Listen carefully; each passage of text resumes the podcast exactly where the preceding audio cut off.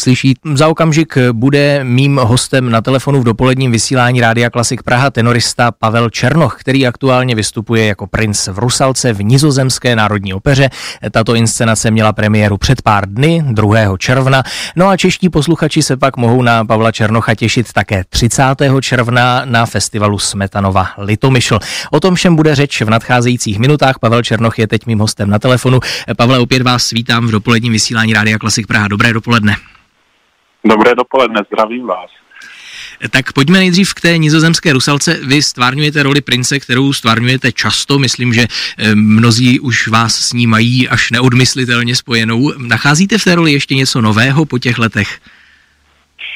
No, já jsem to dokonce teďka počítal a představte si, že to je moje dvanáctá uh, inscenace, hmm. takže se to opravdu stalo mojí absolutně stěžení rolí a čekají mě ještě další princové příští rok a, a, a pořád dál, takže takže mm, je to skvělý.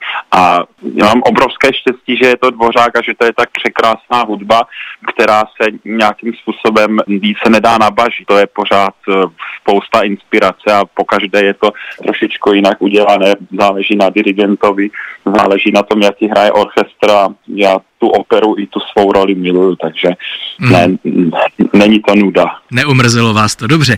No a ne, samozřejmě, ne. samozřejmě každá ta inscenace se taky liší režijním pojetím. To režijní pojetí Rusalky v Nizozemské národní opeře tedy má na svědomí německý režisér Filip Štelcl. Co jsem slyšel, je poněkud netradiční, na což média teď hodně upozorňují.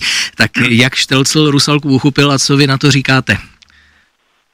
Tak já jsem na to zvyklý, protože to téma je takové vděčné pro ty režiséry. A, a já už jsem účinkoval v různých uh, inscenacích v té slavné Herheimové, která byla taky úplně o něčem jiném, než je vlastně libreto Rusálky.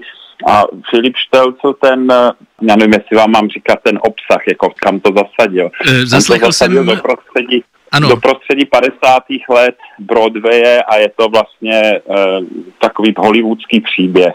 Takže já jsem slavný hollywoodský herec, princ e, Cizí kněžna je taky hollywoodská herečka a Rusalka je v prostředí takového toho, toho podzemí, eh, jak je prostitutka a touží po té, co chodí pořád do kina na ty naše filmy, tak se touží stát tou velkou hvězdou. No.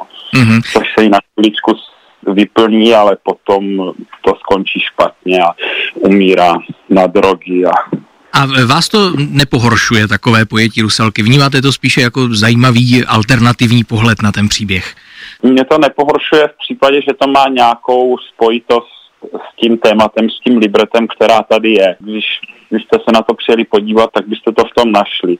A moc se mi líbilo, jak byli oba dva pánové, protože oni to vlastně dělali dva režiséři, Filip Štelcl a Filip Kren a byli strašně dobře připravení a měli to strašně dobře promyšlený a ta spolupráce byla nesmírně zajímavá, takže mě v tomto případě to nepohoršuje. Já to nějak moc nerozděluju na moderní a tradiční, ale spíš na dobré a špatné. A toto si myslím, že patří do té skupiny dobré. Já jsem totiž zaznamenal dnes pod různými eh, články na internetu spoustu takových rozhorčených komentářů, když tam psali, že eh, udělali z Rusalky prostitutku a podobně, tak eh, samozřejmě ano. těmto jak si čtenářům bychom mohli doporučit, ať se zajedou podívat na vlastní oči na tu operu. Ještě bychom asi měli zmínit, že to představení doprovází jeden z nejlepších světových orchestrů, je to Královský orchestr Koncert Chebau, tak jak se vám s tímto orchestrem zpívá a jaký je orchestr Koncert Chebau jako operní orchestr? Oni jsou na to zvyklí. Oni tady mají ten systém, že pravidelně jednou nebo dvakrát do roka hostují právě v opeře a opera svůj stálý orchestr vůbec nemá. Takže tady jsou asi tři orchestry, které hrajou jak symfonickou tvorbu, tak hostují v, v opeře a to buď pro operu nebo pro balet. Mně se ten systém strašně líbí, protože ty lidi jsou svěží, nejsou unavení, jsou nadšení a myslím si, že je to strašně baví.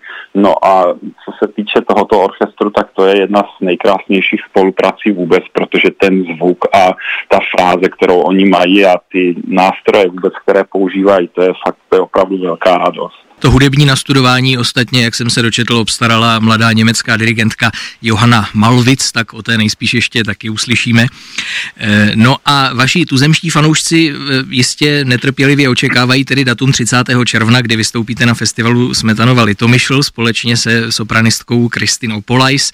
Eh, pokud vím, tak vy tuto zpěvačku znáte už dlouhá léta, tak mohl byste přiblížit, jak jste se vlastně seznámili, jak došlo k vaší spolupráci a čím si tak umělecky vyhovujete? My se známe s Kristýnou 20 let. Hmm. Já jsem se s ní seznámil v Rize v opeře a to bylo v roce, teďka to nevím, jestli to bylo 2005 nebo 4 a byli jsme obsazení jako druhé obsazení v La Traviatě a první obsazení byla tenkrát Asmik Gregorian a Dimitri Popov a během těch zkoušek si to nějak to vedení opery rozmyslelo a nakonec tu premiéru dalo nám. A mezi náma vzniklo strašně velké pouto a potom jsme spolu účinkovali ve velké množství inscenací. Já teďka ne, nedokážu všechno výjmenovat, ale spojuje nás dlouhé přátelství. Takže já jsem byl strašně rád, že Kristýna přijala naše pozvání a že se mnou na tomto koncertě vystoupí. Uh-huh. A jaký repertoár jste tedy vybrali na vystoupení na Smetanově Litomyšli? No, my jsme zvolili tři čtvrtiny italského repertoáru, Puccini, Verdi a další skladatelé, ale nemohli jsme si teda odpustit tuto krásnou rusalku, protože Kristina se vlastně stala jednou z nejslavnějších rusalek. Účinkovala v metropolitní opeře v novém nastudování v Mnichovské opeře takže e, zaspíváme i několik árií, vlastně já svoji árii, ona svoji árii a duet závěrečný z Rusalky. Tak to bude jedinečná příležitost vás tedy slyšet e, tady v České republice zase po další době na Smetanově Litomyšli 30. června, kam zamíříte z Amsterdamu. Moc vám děkuji za rozhovor. Mým hostem na telefonu v dopoledním vysílání Klasik Praha byl tenorista Pavel Černoch. Děkuji a ať se vám daří. Děkuji vám a všem krásný den. Naslyšenou. Naslyšenou.